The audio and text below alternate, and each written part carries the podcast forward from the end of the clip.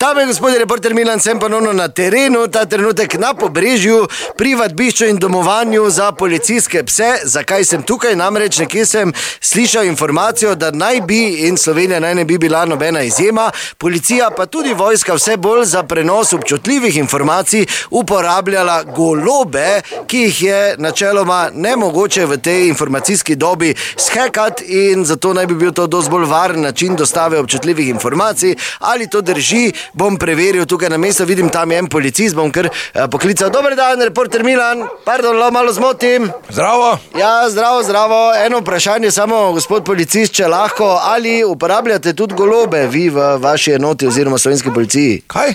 Ja, za prenos občutljivih informacij ali se uporabljajo golobi? Kaj ti veš, že kdaj policaja na golobu? Konja imamo, pa pese, ali si bom prišel zabavati sem? Ne, ampak prišel sem preveriti to informacijo, če to res drži, ker pravijo, da pač naj bi se to uporabljalo. Mislim, se se zna zgoditi, da je v naših vrstah kaki butl, ne, se samo kaj ti jaz res gledam tako tele, da bom zdaj goloba, v- ne vem, vrače pošiljal, pa ga spraševal.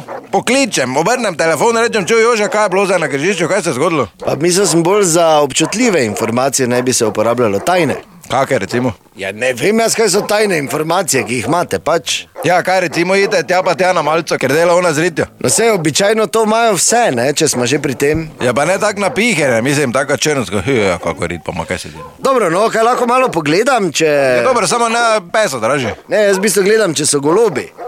A In zdaj malo gledam tu na okrog, opa, zanimivo, tu je v enih treh, štirih kletkah kar nekaj golobov noter, ne? Kljub temu, da je gospod policist rekel, da ni. Aha, še en policist tukaj stikala, malo zmotim, reporter Milan, dober dan. Kaj?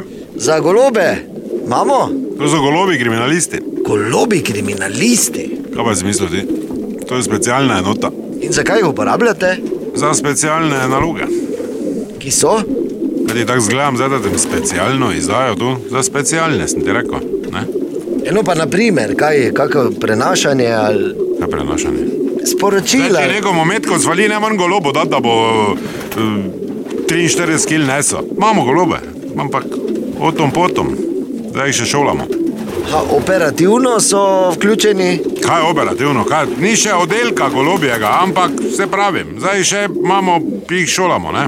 Ja, ker zdaj malo tam en kolega vaš je rekel, da ni. Tam ne vejo vsega, ti pravim, zdaj jih šolamo. Zdaj, recimo, jih zaenkrat, če s takimi nalogami da sporočilo, pošljemo vrače, idite tja pa tja na malce, kaj v nas dobro ritijo dela, pa golob to tja nese. Bo pa kakšna druga sporočila še noso, ne? Recimo. Ja, kaka, na primer. Kdo kaj v bistrci, kalnari, recimo, ne? Ja, skratka, resne stvari, torej ne.